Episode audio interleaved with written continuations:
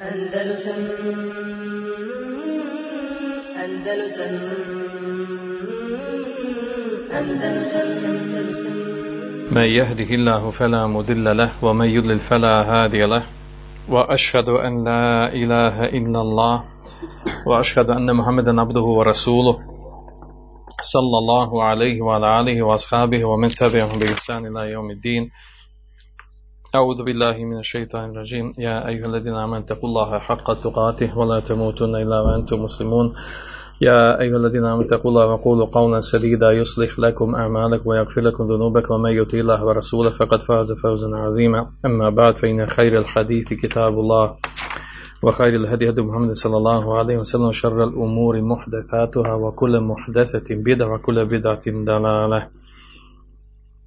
Kao što znate, mi počinjemo sa komentarom prvih hadisa iz knjige Bulugul Meram, autora Ibn Hadžera, koja, govor, koja je sakupila uh, hadise o propisima, fikskim propisima, sa kojima učenjaci sve četiri mezheba i šire od četiri mezheba dokazuju najbitnije, os, uh, najosnovnije mesele uh, iz poglavlja fika. Odmah na početku da naglasim, mi imamo prevedenu knjigu Bulugul Meram pod naslovom Brbunast šežnje sa, za šerijatskim dokazima. Prošli put smo to spominjali. S tim da bi bilo bliže i bolje da je, da se na, da je naslov a, dostizanje. Bulug znači dostizanje, Meram cilja, dostizanje cilja a, u šerijatskim a, argumentima, dokazima. Ali manje više nije bitno, naslov može ne, ne, ne treba ni prevoditi. Znači imamo prevedenu tu knjigu, samo hadisi na arapskom i na bosanskom, što znači da se može koristiti vezano za ova predavanja, za ovaj komentar. Ta knjiga se može koristiti na način na koji, samo znači da dam neke smjernice, znači da onaj koji ima od vas knjigu, ima tu knjigu i prati hadis. Recimo idu, idu redom hadisi po brojevima. Hadis ćemo svakako pročitati i na arapskom prijevodu, a onda u sklopu svakog hadisa, pošto, pošto će način obrađivanja biti sljedeći kod mene, znači da spomenemo da spomenemo nekih pet šest uh, karakteristika vezana za hadis. A to je prvo biografija ravije hadisa, misli se od ashaba, drugo uh, ocjena, odnosno izvor i ocjena hadisa, izvor hadisa, znači kojim hadijskim zbirkama je spomenut, treći komentar manje jasnih pojmova iz hadisa, četvrto povod dolaska hadisa, ako ga ima, peto šta se dokazuje sa tim hadisom, koja mesela, i šesto o meseli za koju je vezan taj hadis, jedna ili više mesela ako, ako, je, ako se dokazuje sa tim hadisom. Znači to mi je namjera da obrađujem u ovih šest, u šest ovih cijelina. S tim za mnogi hadise neće se obrađivati ove cijeline zbog toga što ne postoje određene stvari. Vidjet će to inšallah. Znači onaj ko bi htio da prati najbolji način praćenja i najkorisnije, da ima knjigu koju, koja je njegova lično, koju uvijek drži kod sebe i piše komentar hadisa, skraćeno, bez detalja. I to po, ovim, po ovom redoslijedu, od jedan do šest ovih, tema, ovih cijelina tematika. Zbog, iz kojeg razloga? Zato što će knjiga ostati kod vas, uvijek se može vratiti na tu knjigu i zna šta se dokazuje sa tim hadisom. Ako su pitanje neke bitne i važne mesele, zabilježi najbitnije stvari vezane za tu meselu, odnosno razilaženje među učenjacima. Jer to je znanje koje ostaje, koje nije vezano za predavača, čak nije vezano za neke određene knjige. Znači to je znanje koje će Allah zna najbolje od sunnjih dana i koje musliman ako zna, zaista ima znanje. Dobro. Krenut ćemo znači od samog početka. Prije nego što počnem govoriti o, konkretno o hadisima, samo da pročitam u prijevodu uvod Ibn Hadžera, autora ove knjige, u kojem daje neke, nekakve smjernice, neke smjernice vezano za, za hadijsku zbirku koju je on napisao. Nakon zahvala Allahu dželle šanuhu i salavata i selama, kaže on, a zatim kaže: Ovo je sažetak koji sadrži osnovne hadijske dokaze za šerijatske propise, mislim za fikske propise. Kaže Ibn Hadžer, nastojao sam ih spomenuti kako bi se onaj koji ih nauči istaknuo među svojim savremenicima, misli se među učenicima, oni koji traže šerijatsko znanje. Ko zna ove argumente, znači ima, ima, ima jaku osnovu za svoje znanje. Kako bi se njima potpomogao onaj koji kreće na putu traženja znanja i kako, ne bi odbaci, kako ih ne bi odbacio onaj koji traži krajnji ishod, misli se koji traži dolazak do cilja, to je, to je znanje po kojem se radi. Na kraju svakog hadisa, kažem, na kraju svakog hadisa spomenuo sam koga je sve od učenjaka zabilježio, želeći time upotpuniti savjet ljudima. A onda navodi ovdje vrlo bitne smjernice, odnosno, a to je skraćeno kako on navodio u kojim zbirkama su navedeni hadisi. Ovo prethodno što je rečeno, hoće da kaže da je imao namjer sa ovim, sa ovim izdvajanjem ovih hadisa da olakša onima koji traže šerijatsko znanje, ne da na jednom mjestu imaju najbitnije, najvažnije, odnosno ili skoro možemo reći pa sve hadise sa kojima se dokazuju fikski propisi. Znači, mu je zasnovana naša vjera halala i harama. Ne samo znači u ibadetima, nego i u adetima. I onda kaže, u sljedećoj rečenici, kaže, pod sedmoricom misli, ovdje kaže, ahređehu seba. Ahređehu znači bilježi ga sedmorica. Kaže, pod sedmoricom mislim, kaže, na uh, Musned imama Ahmeda, uh, dva Sahija Buhari i Muslima, Ebu Davuda, Tirmizija, Nesai i Ibn Madže. Znači šest Kutubu sitar, oni poznate zbirka, sa dva Sahiha, četiri sunena. I još tu dodato, a, a, znači, Musned imama Ahmeda. Kad kaže, a, znači, je, bilježe ga sedmorca, misli na ovu sedmorcu. Kaže, kada kažem a, pod šest, da, ga, da ga bilježe šestorica, kaže, mislim na sve ostale mimo Musneda imama Ahmeda. Kutub sitar, znači. Kaže, pod petorcom mislim na sve izuzev imama Buharije i Muslima. Znači, četiri sunena i Musned imama Ahmeda. A kaže, ponekad kažem četvorca i Ahmed. Po četvorcu se misli na sve izuzev prve, prve trojice. Znači izuzev uh, Buharinu, Sahija, Muslima i Ebu Davuda. Po trojicom se misli na sve izuzev, kaže, uh, njih i zadnjeg. Misli se na, na trojicu, znači misli se na Tirmizija, Nesai, Ibn Madžu. Kaže, pod Mutefeku na lehi podrazumijevam Buhariju, Muslima i ponekad pored njih ne spominje, ne spominje nikoga drugog. Sve mimo, sve mimo toga je pojašnjeno. Ovdje znači pojašnjava to, ako, kada ti dođe hadis, da znaš o čemu on govori. Skra, jer glavno govori skraćeno. Kaže, djelo sam nazvao vrhunac, vrhunac šerijatskih šerijatskim argumentima, odnosno Bulugul Meram, dostizanje cilja u šerijatskim, sa šerijatskim ili šerijatskim dokazima, sa šerijatskim dokazima. I onda dovi, naravno, putio dovu, da Allah Žešanu dadne u vam, da bude dokaz za njega i za nas oni koji učimo. A onda nakon toga prvo poglavlje naslovio Kitabu Tahare, knjiga čistoće ili knjiga o čistoći. Zašto je stavljeno ovo, zašto je prvo poglavlje koje se obrađuje knjiga o čistoći? Naravno ovdje, ovaj, kad kažemo knjiga, zašto je nazvao knjiga kad, kad je u stvari kompletno ovo knjiga, onom našem poimanju. Jel? Uglavnom, učenjaci Islama, ili ono što je uvriježeno u zadnje vrijeme, a to je da se, da se knjige, odnosno podjela, podjela cijelina unutar knjige, da je ona uređena i precizirana tako što su krupne cijeline, krupna poglavlja nazvani kitab.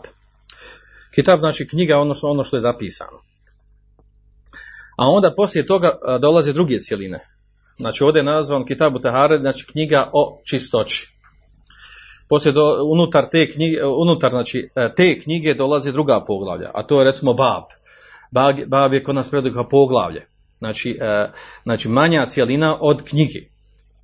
Unutar baba, mada to ovdje u hadisma nije došlo, u, znači u fikskim meselama bi došlo da dođe nakon, znači imamo kitab, knjiga, bab, poglavlje, poslije toga dođe fasl ili fusul, cijelina, koja je niža od, od poglavlja.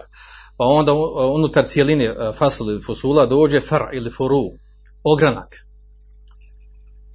A onda unutar furua, ogranaka dođu mesele, mesail, znači pitanja određena, unutar jednog far'a ili ogranka može doći mnoštvo mesela. A onda unutar jedne mesele može doći podmesela. Znači, mesela koji, znači jedna mesela se može podijeliti u nekoliko cijelina. Zašto ovo navodim? Znači da bi razumjeli ovu, ovu terminologiju, a to je napravljeno narod radi, radi lakšeg rasporeda. I ovo su islamski učenjaci, muslimanski učenjaci učinili davno, pisali ovako u svojim knjigama, a danas je tu uvriježeni način pisanja knjiga. Samo razlika je u nazivima, terminologiji, a, znači ovo govorim iz razloga da bi lakše razumjeli. Prvo poglavlje e, Kitabu Tahare, što je, e, što se prvo govori o, što su prvo navedeni hadisi o taharetu. Ako recimo znamo da je, da je namaz najbitnija, najbitniji ibadet u islamu. E, razlog tome, to su složeni islamski pravnici, oni navode razlog tome je, e, to, recimo, širijet, gleda se, e, sa širijetskog argumenta, hadis poznati, hadis vjerodostojan, hadis opće prihvaćen, e, miftahu salati at-tuhur. Uh, kaže, uh, ključ namaza je tuhur, čišćenje, čistoća. Ako da, mi, da bi znači, govorili o, o, o namazu i ono što je vezano za namaz, uh, moramo prethoditi uh, čistoća, taharet. Pa su učenjaci uh, skoro svim knjigama fiskim uh, stave, uh, znači prvo što govori u svojim knjigama, govore o taharetu, o čistoći. Jer ona prethodi namazu, kao uvod, kao priprema za namaz, šart za namaz. Tako znači da je stavljanje, odnosno na pročelje stavljano hadisa koji su vezani za teharet i u fiskih knjigama i hadijskim knjigama iz razloga znači što je, što je, što je nezamislivo ući u namaz bez poznavanja onog što je vezano, što je uslov za pripremu namaza. Ali gledajte, s šerijske strane dovoljan je taj hadis, jel? Da je ključ, odnosno uvod u namaz taharet, odnosno šart valjanosti namaza je taharet, pa, pa onda, znači prvo što treba znati, treba znati ono što je vezano za taharet, za čistoću. I, a onda unutar tog poglavlja o taharetu, o čistoći, učenjaci daju prednost hadisima koji govore o vodama, vrstama voda. Zašto o vodama? Zato što je E, osnova za čišćenje, e, za čišćenje, e, vidjet ćemo definiciji šta znači taharet, e, za čišćenje, znači i ono po propisu i, o, i, i čišćenje od nečisto, nečistoće vraća se na vodu. Osnova u čišćenju je voda. I čak ima razilaženje oko toga da li se može vršiti čišćenje sa nečim mimo vode, naravno mimo tejemuma. E, pa kada govorimo o tome, jel, kada govorimo o, znači moramo neminovno da spomenemo neke definicije, definicije vezane za taharet, prije što uđemo konkretno u hadise, da bi razumjeli znači o čemu govorimo. E, nisam na početku spomenuo da Ibn Hadžer, u, on to nije spomenuo u svom uvodu, da u toku ove svoje knjige gdje je naveo, gdje je naveo oko hiljadu petsto hadisa, on navodi raznorazne učenjake, uglavnom muhadise, gdje navodi njihovu ili njihove zbirke iz koje navodi hadise ili njihove ocjene hadisa ili nešto tome slično. Otprilike navodi četrdeset tri imena velikana ovog umeta, znači učenjaka muhadisa prvenstveno, a onda imama, gdje navodi njihova imena u sklopu ovih hadisa. E, to je bitno znati sa strane toga, znači da da se u ovome što je sakupio ovdje vraća na, znači, rezime jezgro onog na čemu je, na čemu je bila ulema ovog umeta, prvenstveno muhadisi. Da se vratimo ovdje na ovaj prvi dio, a to je uh, knjiga o taharetu. Šta znači taharet? Kod nas to prevodi kao čistoća. Znači da bi govorili, da bi razumjeli ove hadise koji će nam doći, prve hadise koji govore o vodama, vrstama voda sa kojima mi sa kojima mi e, vršimo čišćenje, e, moramo razumjeti ovu prvu osnovnu stvar, a to je Kitabu Taharet, odnosno knjiga o taharet. Šta je to taharet? Uglavnom, sa strane arapskog jezika, taharet znači ne, čišćenje, kako se prevodi kod nas, ono klasično. Jel? Čišćenje može biti od, e, od bukvalne doslovne nečistoće, a može biti u prenesenom značenju. Može biti i e, može biti znači e, u prenesenom značenju da e, znači misli se pod propisom e, e, uzimanja abdesta i gusula, što je u prenesenom značenju, a i može biti preneseno značenje čišćenje od širka. osoba koja je muvahid, ona je tahir, ona je čista. Uglavnom, što se tiče fika, šerijatski taharet znači, znači naj, najbolja i najlakša definicija tahareta je irtifa'ul hadethi wama fi ma'nahu wa zawalul habethi. Čistoća je, kaže, otklanjanje hadesa. Hadefa. Hades imamo dvije vrste, mali i veliki. Šta je to hades? Mali i veliki. Otklanjanje hadesa. Mali, veliki, mali hades je u stvari gubljenje abdesta. Otklanjanje habesa, znači onog što je čovjeka izvelo iz toga da nema abdesta. A veliki hades, to je u stvari džunubluk. I otklanjanje džunubluka znači, znači uzeti gusu. I to znači taharet. Znači to je, to je prvi dio. Otklanjanje hadesa znači onog što je dovoljno da izgubimo abdest ili postanemo džunub. Kaže, voma fi ma'nahu, to se misli poput, onog što u tom značenju misli se poput obnavljanja abdesta i tome slično. Vozavalud habeti i otklanjanje e, nečistoći. Ono što se smatra u šerijetu nečisto. Od, znači, od materije nečisti. I tako da imamo, znači, ovdje dva značenja, po dva značenja se koristi taharet. E, taharet, onaj koji, e, koji je u stvari prenesenom značenju. Irtifaul hadethi wama fi ma'nahu, otklanjanje hadesa u stvari tu preneseno značenje. Jer uzimanje abdesta samo po sebi ne znači da je osoba, da ne znači to, znači nije to u bukvalnom smislu čišćenje. U bukvalnom smislu čišćenje da se očisti totalno, da nema ništa nečisto na sebi. Mada treba biti, znači, osoba čista. Također uzimanje gusula. Uzimanje gusula Uh, uh, znači uh, uzimanje gusula, odnosno otklanjanje tog velikog hadesa, ne znači da osoba mora biti potpuno čista. Zašto kažem ne znači? Zato kad kažemo uh, da je taharet otklanjanje velikog ili malog hadesa, to znači da taharet može biti s vodom na poznati način uzimanja abdesta. Može biti s vodom sa uzimanjem gusula. A može biti sa tajemom.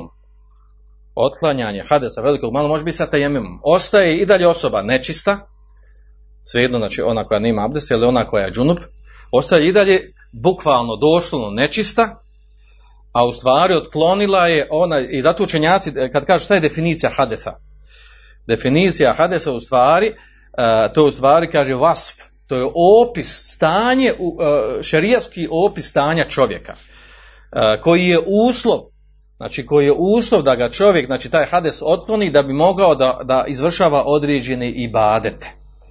Tako učenjaci tumači značenje hadesa. Kad kažu šta je hades? Znači hades je u stvari vasf, opis, stanje osobe, ako je izgubilo, znači abdest, to je mali hades, ako je izgubilo, ako je, ako je džunup, to je veliki hades. Op, znači opis stanja, znači da bi osoba kada uzme abdest otklonila je, otklonila je mali hades. Kada, kada uzme gusu otklonila je veliki hades. Znači to je šerijatski opis stanja osobe, bez kojih ne može obavljati određene ibadete. To znači hades. I zato je došla definicija ovako u ovom kontekstu. Znači u, u značenju tahareta. Dobro, se ne bi izgubili oko toga, bitno je samo da, mo, da nam ovo bude u uvodu tematiku. Znači da znamo da, da taharet, znači da, da ne pada, da nije to ono prvo što nama pada na pamet. Kažem taharet čistoća, da je to čišćenje u stvari nečistoća, nama poznati čistoća, ne. Čak kod ljudi je uvriježeno za mnoge stvari da su, da su nečistoća, ono u šerijetu nisu nečistoća. Znači, taharet u šerijetu znači, znači otklanjanje onog stanja što po šerijetu se smatra da osoba ne može zbog toga obavljati određeni ibadet. Svejedno bilo to abdest, ili uzimanje abdesta, ili gusula, ili tejemuma.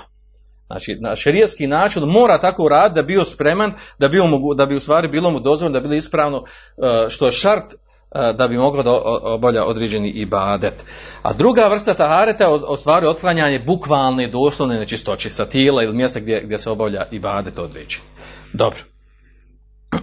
Naravno, ovo nas automatski vodi do toga da znamo, znači, da imamo u osnovi, da imamo nešto što je čisto, ima, odnosno gledat ću ovdje sa, sa strane sa čime se čisti, imamo vodu čistu, imamo vodu koja je nečista. I vidjet ćemo poslije i a, dokaze koji kazuju da se vode dijeli na čiste i na nečistu. Iz kog razloga? Zato što imamo i trodjelnu podjelu voda. Znači ima skupina učenjaka koji dijeli vodu na, na čistu samu po sebi, na čistu čisteću koja možda čisti nešto drugo i treće nečistu vodu. Pa ćemo vidjeti koja je ispravnija podjela na osnovu širijskih argumenata. Dobro, da krenemo konkretno u hadise. Znači sada počnemo sa obradom hadisa. Moramo napraviti neki ovaj uvod da bi se razumjelo o čemu govorimo. I svaka oblast koja nam dođe, znači vezana za određenu tematiku, moramo napraviti da pojasnimo neku, znači definiciju, damo neke definiciju neke terminologije koja se koristi vezano za određene teme koje obrađujemo. Prvi hadis, a to je hadis an Ebi Hurejrete radijallahu anhu, kale, kale Rasulullah sallallahu alaihi sallam fil bahr. Kaže, od Ebu Hurejre radijallahu anhu se prenosi da je Allahu poslanik sallallahu alaihi sallam rekao o moru, odnosno o propisu mora. Misli se, ne misli se ovdje mora, nego morske vode.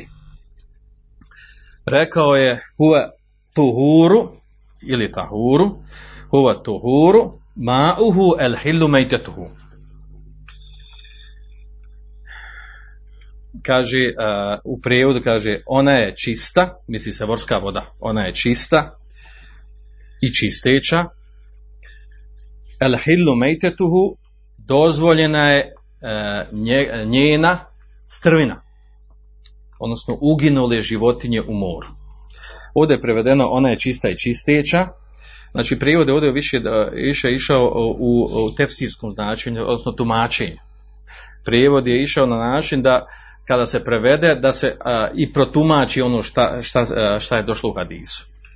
A doslovan prijevod bi bio huved, znači a, more je čisto, a, a, more, odnosno voda mora je čista, Uh, i dozvoljeno je njegova strvina. Ahređahu l-arba'atu u Ibn Abi Šejbe, u Lahtudlahu, u Sahahu, Ibn Huzeyme, u Tirmiziju. Uh, hadis bilježi četvorica i kaže Ibn Abi Šejbe, Lahtulahu, tekst hadisa je od Ibn Abi Šejbe, u Sahahu, Ibn Huzeyme, Tirmiziju, a vjerodostojni ga cijenu Ibn Huzeyme i Tirmiziji.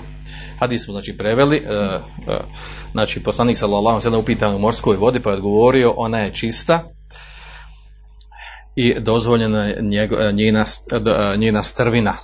Znači strvina, uginule životinje u, u moru su dozvoljene, dozvoljene misli se jesti.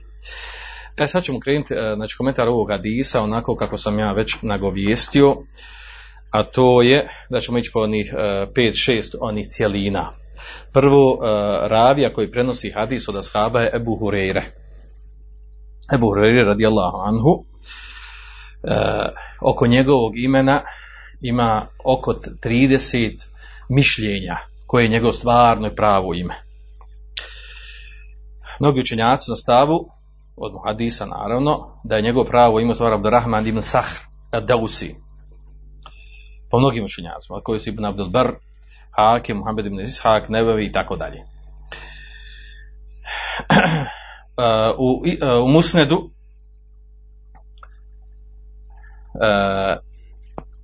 Baqija ibn Mahlada. Baqija ibn Mahlada to je uh, autor jednog, jedne knjige hadijske Musneda, Musned uh, koji je živo u Endolusu, koji je napisao svoj Musned i nastojao da za svakog ashaba utvrdi koliko je prenio hadisa. U tom Musnedu Baqija ibn Mahlada se navode da je Ebu Hurejre uh, prenio pet hiljada tristo sedamdeset četiri hadisa, što ga čini definitivno znači prvim ashabom sa najviše prenesenih hadisa. Na drugom mjestu dolaze drugi ashabi koji, koji ne prelaze, ne prelaze tri hiljade hadisa, dvije hiljade i nešto. Znači on je ashab koji je definitivno, definitivno prenio najviše hadisa u ovom ummetu. Poznat je po nadimku iz džahilijeta Ebu Hurejre, što je vezano za mačku. Primio islam u godini bitke na Hajberu, a to je u stvari kada bilo? Tri godine prije smrti poslanika, znači družio se sa Allahom poslanikom samo tri godine, a prenio toliko hadisa. I onda dolazi šije rafidi s ove strane udaraju na ashabe. Pričali smo u drugoj prilici o, to, o toj temi, e, što naravno što nisu pravi. Ja.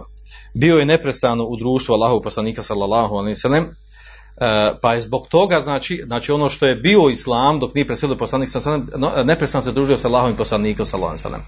Uh, u početku mu nije išlo pamćenje hadisa, pa je, pa je se požalio Allahovom poslaniku sallallahu alejhi ve sellem, pa je dovio Allahov poslanik sallallahu alejhi ve sellem za njega da može pamtiti ono što govori.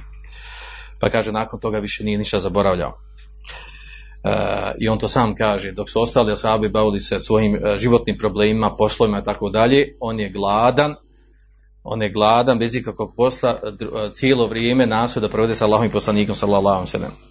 Bio je, kako kažu mnogi, posuda znanja i imam za fetve među ashabima. Znači, on je od uleme ashaba.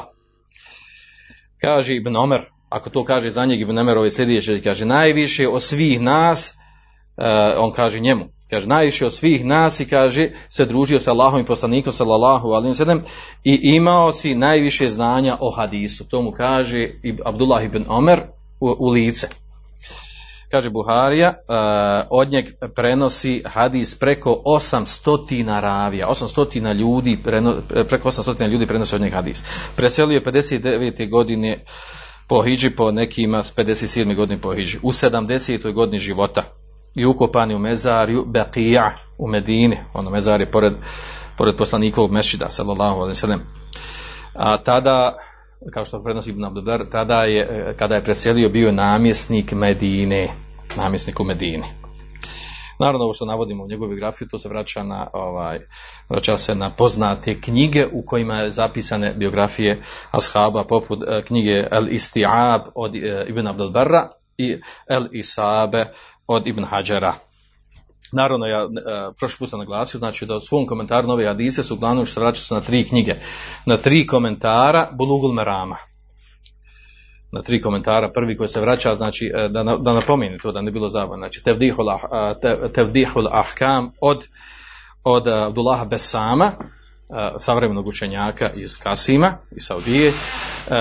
Također na prvu jednu osnovnu, najbolju knjigu komentara Bulugul Merama, a to je Subulus-selam od Emira San'anija, jemenskog učenjaka, koji je živio otprilike prije dvjesto godina, velikog učenjaka savremenog, mučtehida.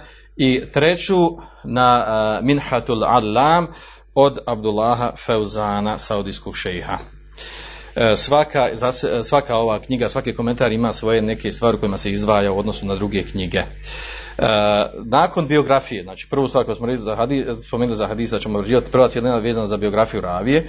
Naravno, kada ovdje obradimo jednu biografiju ravije, nećemo ga ponavljati sljedećih hadisma. Gdje god dođe Ebu Hurejre, znači nema više spominjati biografiju, biografiju ovoga ashaba. Druga stvar, a to je izvor i ocjena hadisa. Izvor i ocjena hadisa, znači hadis, sam Ibn Hadžera naveo hadis, bilježe, četvo, uh, bilježe ga, kaže, četvorica, a to sve Ebu Davud, Tirmizija, Nesai, Ibn Madže. I Ibn Bišejbe, on dodaje tu, a u stvari, uh, ispravno još ga bilježi Imam Ahmed, Imam Malik i Šafija u knjizi El Um, poznato u njegovoj fikskoj knjizi El Um, sa senedom bilježi ovaj hadis. Vjerodostojnim su ovaj hadis ocijenili uh, sljedeći učenjaci. Buharija, Tirmizi, Ibn Huzejme, Ibn Hibban, Begavi, ta, Tahavi, uh, Ibn Munzir, uh, Al-Hattabi, Ibn Mende, Hakim, Bejhaqi, uh, Abdul Haq Išbili, uh, Ibn Abdul-Berr i mnogi, mnogi drugi. Što znači uh, skoro da su učenjaci složi na tome da je ovaj hadis, da je ovaj hadis vjerodostojan i prihvatljiv. I uzima se kao argument u šerijatu. Pojašnjenje manje poznatih riječi, znači treća, treća cijelina. U hadisu je došlo e, ona, odnosno morska voda je čista. E, pod ovim čista misli se čista je sama po sebi i čista je za druge stvari. Ovo su mnogi islamski pravnici naglašavaju i e, e, kada naglašavaju, e, oni učenjaci koji smatraju da voda, da dijeli vodu u stvari na, na čistu samu po sebi, na, na, na čistu čisteću. A druga skupina učenjaka u stvari dijele vode na čistu i nečistu. Pa kažu da je voda neka čista, ona je znači ujedno i čista sama po sebi i može sa njim čistiti nešto drugo. Znači to je, vraća se na, na, na poimanje toga podjele voda. Treća, treća vrsta voda koja je mogla biti, znači da se naziva nešto vodom, a da u stvari da je čisto, a da ne može sa njim čistiti. Dušan govori o tome, u stvari da se ne misli da ono što mi u praksi nazivamo vodom. Spomenut ćemo to. Drugo što je došlo u hadisu, kaže, dozvoljena je njena strvina. Znači, dozvoljena je od morske vode strvina. Uh, ovdje se misli dozvoljeno, misli se da dozvoljene su životinje koje žive u moru, koje isključivo žive u moru i uginu ili umru u moru, bez šarijaskog klanja, poput ribe. Znači, uh, po tim dijelom hadisa se misli na ovo. Znači, na, dozvoljen, na dozvolu jedenja, korištenja životinja koje žive isključivo u moru, a ne u moru i kopnu, nego isključivo u moru i uginu na bilo koji način. Same od sebe uginu ili budu ubijene na bilo koji način, znači što znači bez šerijatskog klanja. Znači životinje koje su u moru, bez obzira koje, već ćemo razilaženje učenjaka od toga, koje su dozvoljene, koje nisu, znači nije obavezno i potrebno šerijatsko klanje. Dobro. Četvrta cjelina, a to je povod, povod, odnosno povod nastanka ovog hadisa. Kako je došlo do ovog hadisa? Kako je došlo u, u, u drugim, u, u detaljnim rivajatima ovog hadisa, došao je neki čovjek Allahom poslaniku sallallahu alejhi ve sellem rekao: "O Allahov poslaniče, inna narkabul bahr", kaže mi putujemo po moru, "wa nahmilu ma'ana qalilun min al-ma'i", kaže nosimo sa nama malo vode. Pa kaže ako bi, ako bi kaže uh, abdesili sa to inne tevaddao bihi, kaže ako bi sa njom abdesili, a tišna, ako bi sa njom abdesili sa tom vodom, ožednili, ne bi imali za, za piće. Pa kaže hoćemo se mi, možemo se, dozvoljno da se abdesimo sa morskom vodom. Pa je odgovorio poslanik sallallahu alejhi ve sellem ovo što je odgovorio hadisu.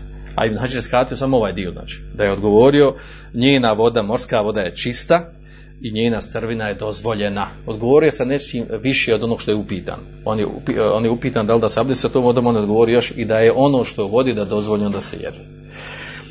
Otkud to da ashab pita? Što je on pitao uopće to?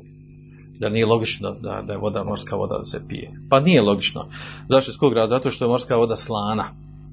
Što je malo ru, ima, ima i ružnog okusa. Što zna biti često i prljava. Neukusna. Razlikuje se od, ovi, od ovih drugih voda, razlikuje se e, dosta od izvorske vode, od, od rijeka, e, od kišnice i zbog toga je nastala ta, ta sumnja kod ashaba da li može sa njom da se abdesti.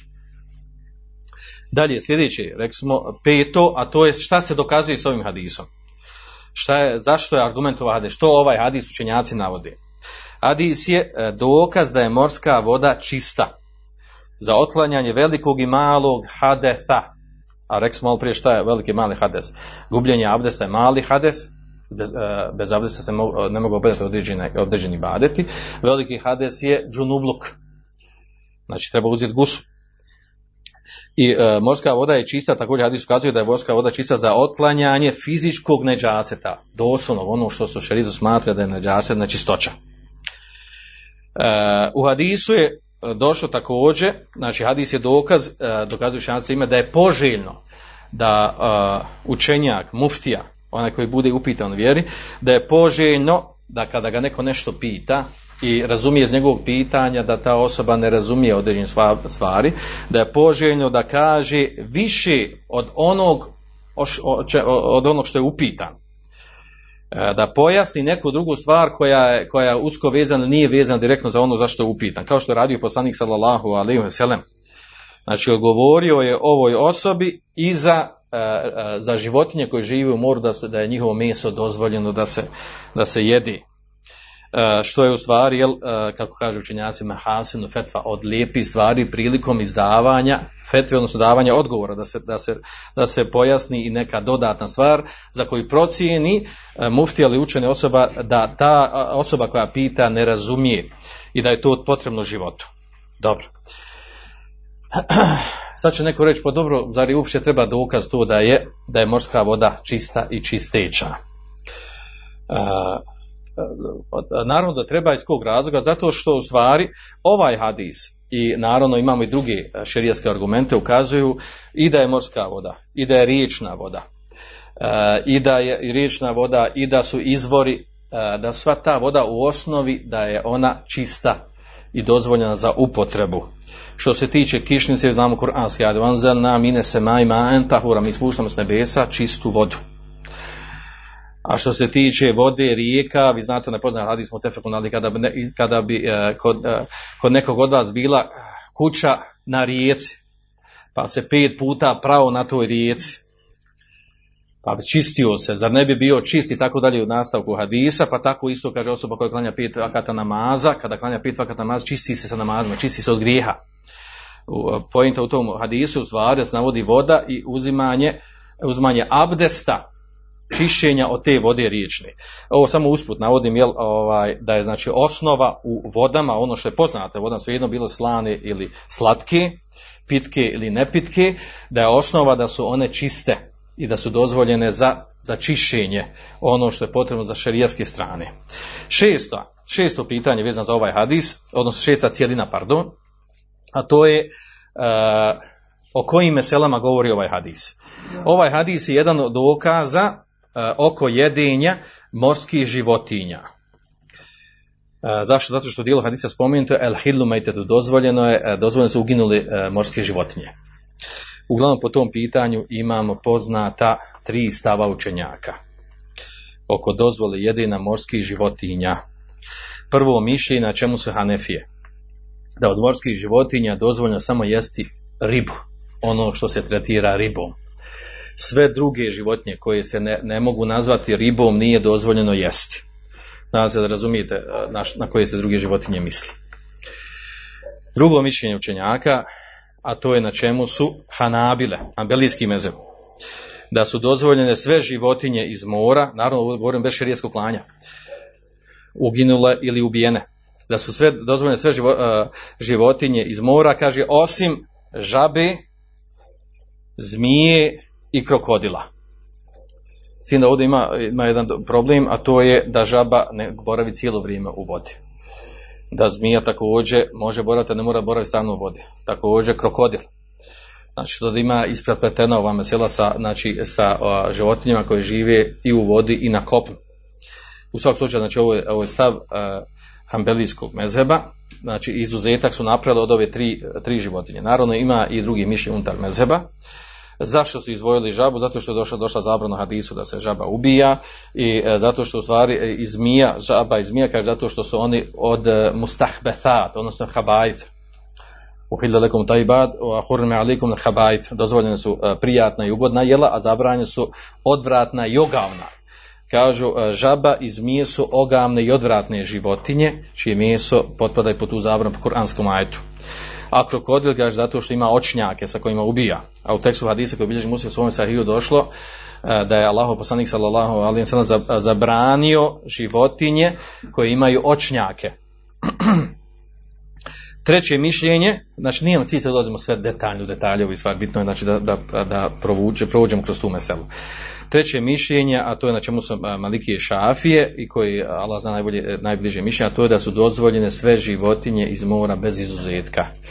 Dokaz je ovaj hadis, El Hillu Meitehu, dozvoljeno je strvina morske, iz morske vode, i dokaz je kuranski ajet, Hilla lekum sajdul bahri, dozvoljava vam se ono što ulovite u moru.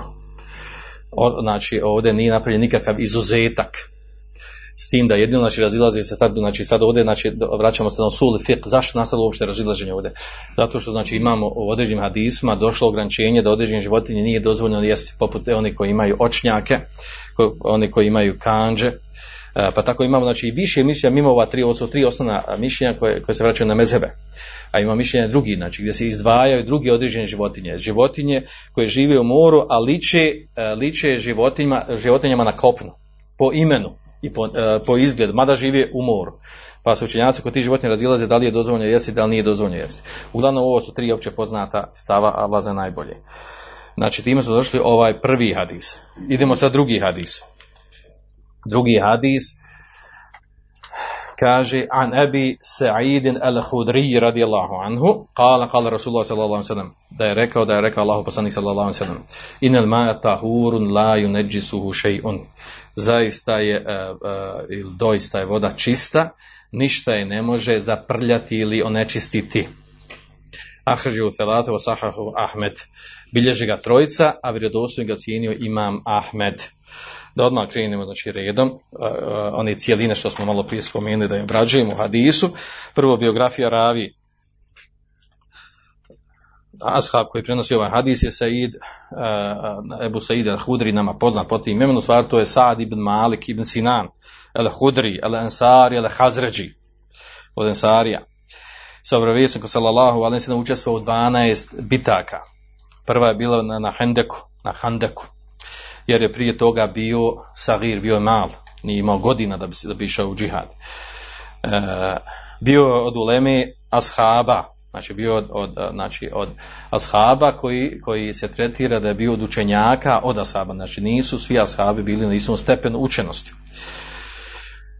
Kaže imam Zehebi, bio od uleme ashaba, prisustvovao je, kaže svjedočio je od prisustvu je prisegi kod drveta, kod šeđereta, kad je prenio je mnogo hadisa i jedan period svoga života je izdavao fetve.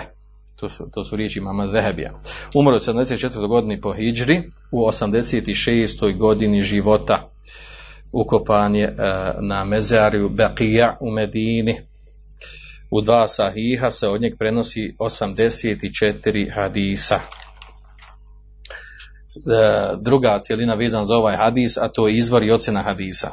Hadis, kao što je rečeno, bilježi ga trojica, to znači Ebu Daud, Tirmizi, Nesai i rečeno i Ahmed, bilježi ga imam Ahmed.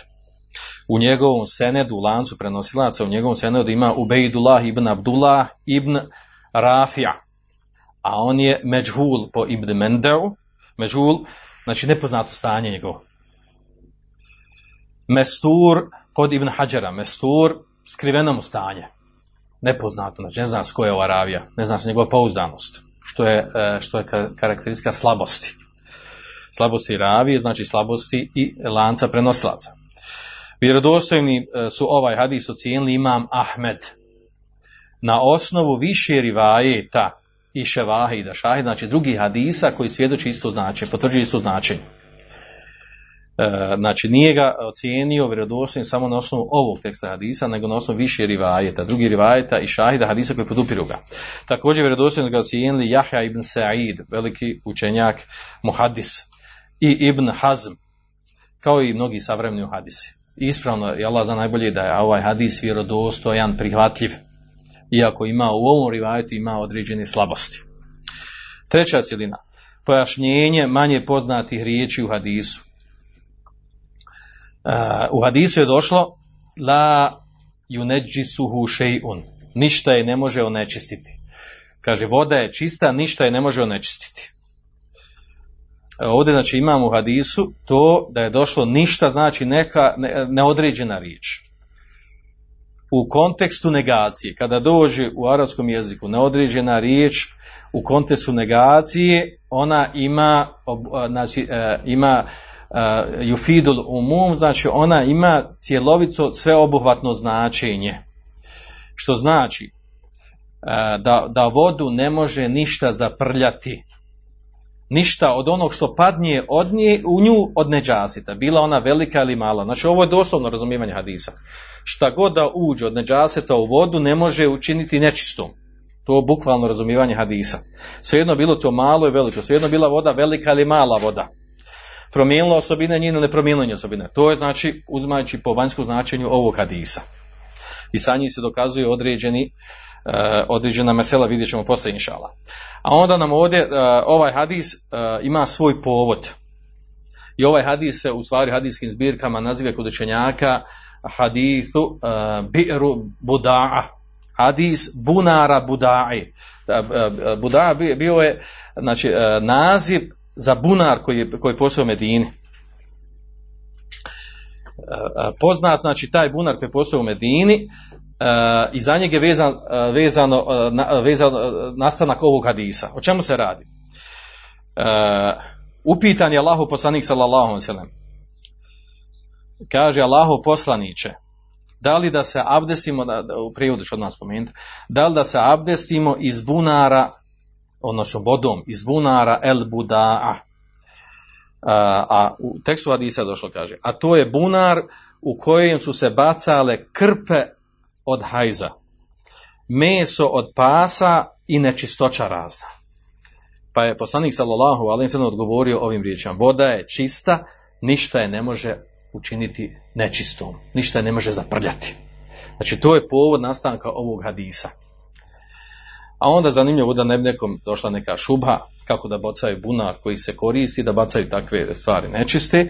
Kaže imam a, učenjak poznati Al-Hatabi, kaže da se ovdje ne bi pogrešno mislili, da su ashabi namjerno svjesno bacali u taj bunar spomenute stvari, e, nego je, kaže, ispravno da u stvari e, bunar bio u jednoj kotlini u dobljenju, u tom mjestu gdje je bio bunar, pa bi e, bujica, poplava vode i vjetar nanijeli ove stvari koje su spomenute ovdje, od smeća i svega spomenuto, pa bi zatekli takve stvari i našli bi u tome bunaru. Naravno, e, e, pretpostavlja se da bi to otklonili, da bi sklonili te stvari.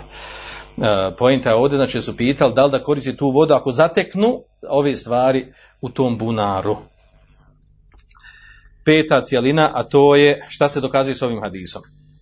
Hadis je dokaz, znači hadis je dokaz a, da vodu ne može ništa zaprljati od, nečisto, od nečistoće koja padne u nju. Svejedno bila ta a, voda velika ili mala, promijenila svojstva ili ne promijenila svojstva od nečistoće koja padne u nju. Znači to je osnovno značenje hadisa. S tim, znači, odmah da naglasimo ovdje, kao što su naveli učenjaci, hadis je ograničen e, drugim hadisima, odnosno prvo iđma učenjaka. Iđma učenjaka je na tome, ako voda promijeni jedna od tri, jedno od tri svojstva, boju, okus ili miris, po iđma učenjaka ta voda postaje, naravno kada promijeni e, boju, okus i miris sa nečistoćim koju upadne u nju, svejedno bila velika ili mala voda, po iđma učenjaka ta voda se tretira nečistom. Znači ima automatski ograničavamo ovaj hadis. Također imamo ograničenje ovog hadisa, dolazi sa strane hadisa koji se zove hadisu kulletein, hadis o dva kulleta, o dva vrča, o dvije posude u koje, u koje se e, doći na taj tekst hadisa. U tom hadisu je došlo, znači kada voda e, dos, ima, znači e, kada doseže količinu veću od, od dva vrča, odnosno od dvije velike posude, odnosno vidjet ćemo poslije da je tu stvar riječ o buretu od dvjesto litara, kada doseže tu količinu da ona e, se ne može onečistiti, postati prljava. Doći na taj hadis. Znači s tim da se i, i onda hadis ovaj ograničava i s tim hadisom. A to će nam doći poslije oko razilaženja, oko poimanja tih kada voda postaje neka nečista, a kada se tretira dalje čistom. E, ovaj hadis je dokaz, da su, znači ovo je hadis, dokaz da je u osnovi, da su sve vrste voda u osnovi čiste. Od mora, rijeka, bunara, kiše, kišnice i tome slično. E, znači da je osnova da budemo ubijeđeni da voda, ono što se tretira kod ljudi da je voda, da, je, da smo u osnovi ubijeđeni, trebamo biti da je to čisto. Osim ako nam dođe argument i dokaz da je to postalo nečisto. Znači tako su u osnovi šerijata tretirani. Znači, osnova u vodi je čistoća. Osnova u mjestu gdje trebamo klanjati, gdje se krećemo, čistoća. Nečisto, nečisto mjesto i nečista voda su izuzetak za koji trebamo imati argument dokaz da vidimo, odnosno praktično da vidimo da je to postalo nečisto. Šesta stvar, a to je mesela koja je vezana za ovaj hadis, ta mesela se vraća na to kada neka voda postaje nečista i to će nam doći poslije, inša Allah, pa ćemo to spomenuti na kraju. E, dalje, do, sljedeća dva hadisa, dva, zašto dva kažem, zato što je jedan vezan sa drugim. E, treći i četvrti hadis. Treći i četvrti hadis, u tim hadisima je došla an Ebi Umamete el Bahili radijallahu anhu, kal. Kaže, od Ebu Umami Bahilija se prenosi da je rekao, kala Rasulullah sallallahu alejhi ve sellem, rekao Allahov poslanik sallallahu alejhi ve sellem, inel ma'e la yunajjisuhu shay'un. Zaista, uh, zaista voda je čista, ne može ništa učiniti prljavom. Illa ma galaba ala rihihi wa ta'mihi wa launihi. Kaže, osim što prevagne nad njenim mirisom, okusom i bojom. Ahređehu Ibn Madže wa da'afehu Abu Hatim. Bilježi ga, kaže, hadis bilježi Ibn Madže u svom sunenu, a ocijenio ga je slabim Ebu Hatim. Sljedeći hadis, treći, također vezan za isto, odnosno četvrti, vezan je za, za, za isti tekst hadisa, pa ću ga spomenuti, kaže Walil Bejheqiji El Mauta Hurun. Od Bejheka se prenosi da je poslanik sam rekao, naravno, voda je čista. Illa ma tagayyara rihuhu. Kaže, osim voda, kaže, čiji se e, promijeni miris. Au tamuhu, ili njen okus. Au launuhu, ili njena boja. Bi neđasetin tahduthu fihi. Sa nečistoćom koja se desi u njoj, koja se naravno raširi u njoj. Ovaj hadis, znači ovaj hadis za nje kaže, znači da ga bilježi Bejheki, što znači da je to, to je došlo u drugom rivajetu. Namjerno su spomenuli oba ova hadisa iz razloga zato što, što znači prenosi isti ravija. Isti ravija prenosi, a to je Ebu Umame el-Bahili. Pa ćemo spomenuti, znači ovaj hadis, vidite da spomenute da ovaj hadis, da je slab hadis, pa ćemo ga spomenuti i završiti brzo sa njim, a vezan je za jedno vrlo bitno meselo. Biografija ovog ravije Ebu Umame el-Bahilija, sina Ibn Adžlana, sin Adžlana. Ovaj ashab je poznat po svome nadimku. Živio je u Misru, odnosno Egiptu, a zatim preselio u Šam,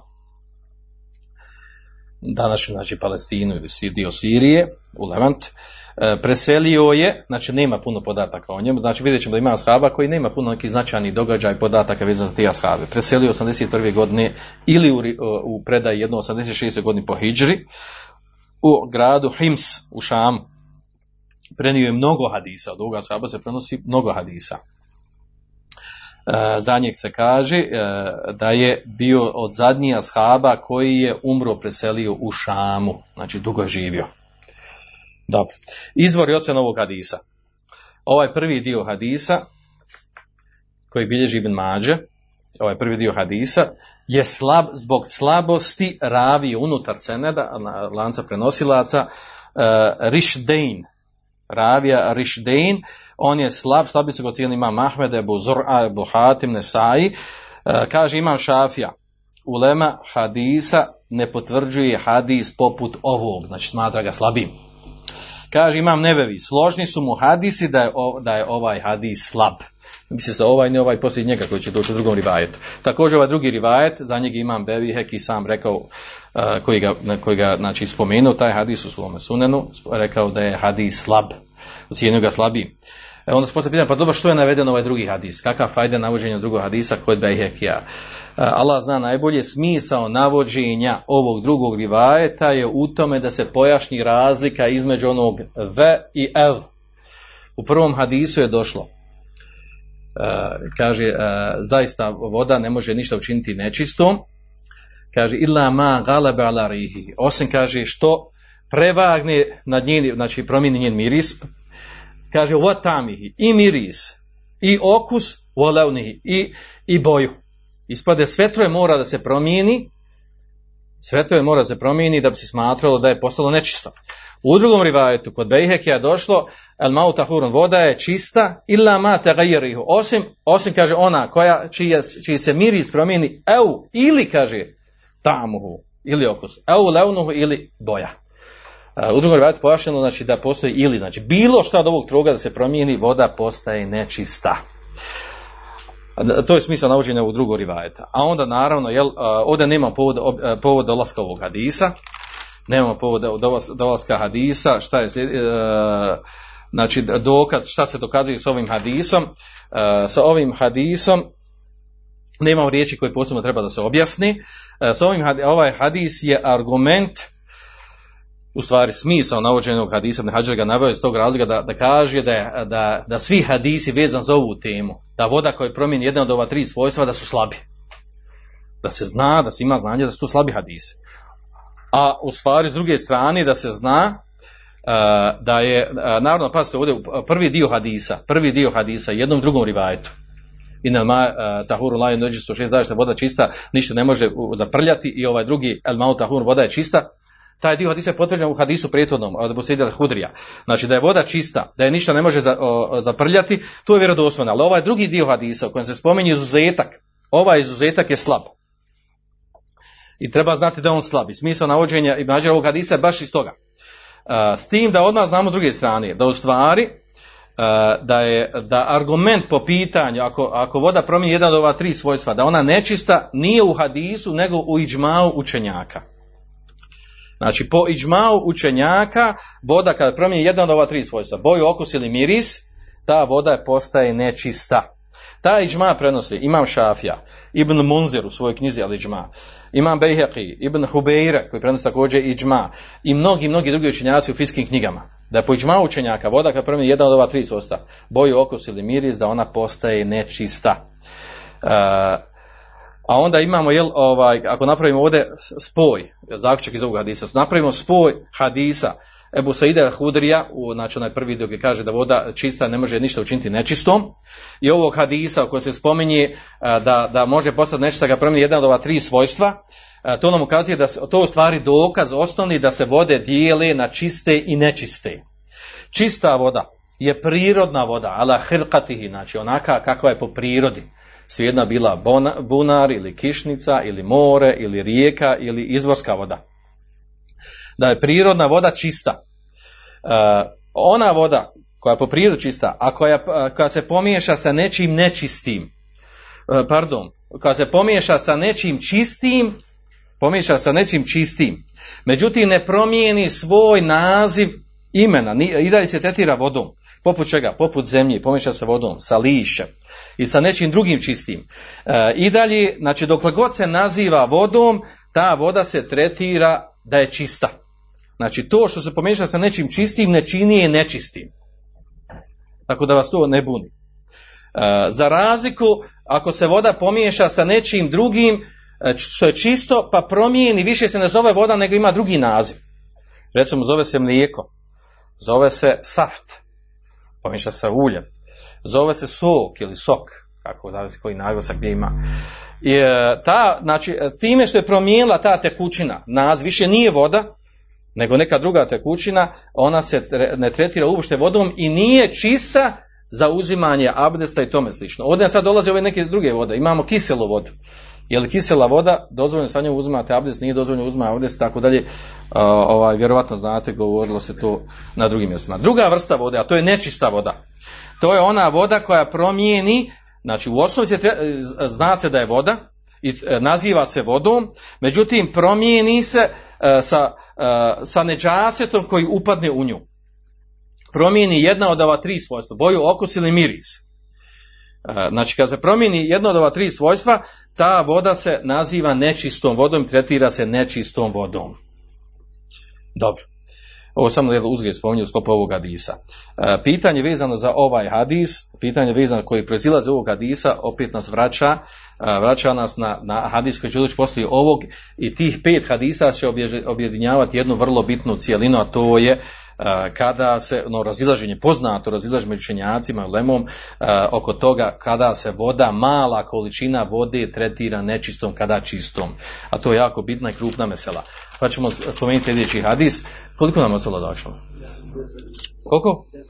Deset minuta. Aj pokušat ćemo obraditi koliko stigne. Sljedeći peti hadis.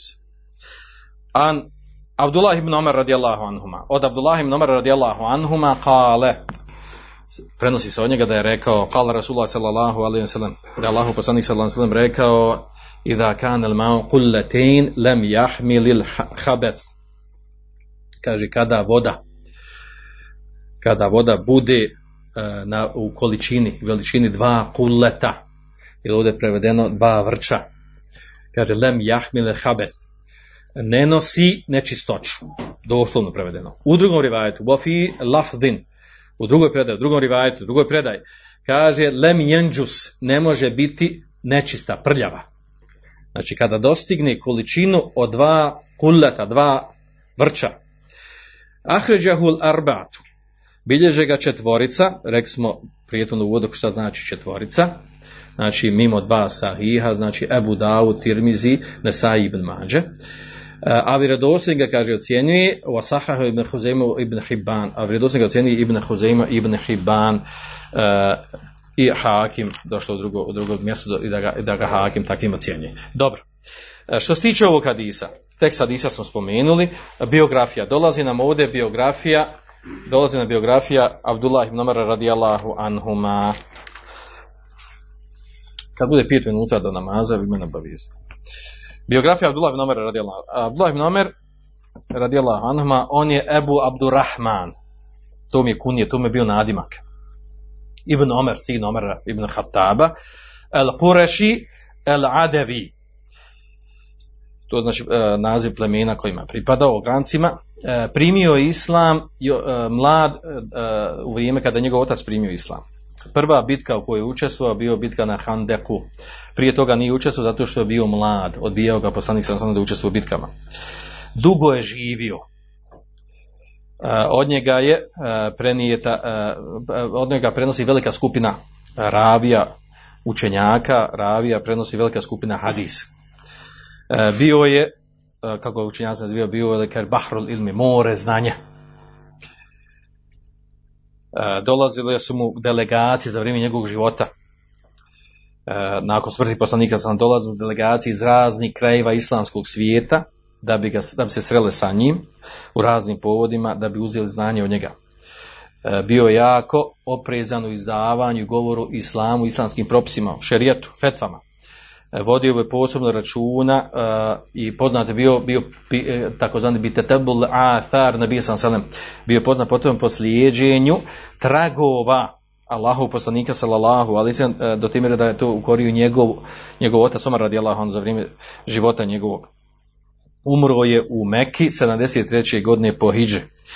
Ukopan je u Meki uh, u uh, mezarju Zi Tuva. Stvar koja je bila mezarje Muhađira. Izvori ocjena hadisa, da i nju završimo, znači bilježi ga Ebu Davud, Tirmizija, Nesai, Ibn Madže, četvorca, uh, a onda ovaj uh, imamo veliko razilaženje oko vjerodostojnosti ovog hadisa.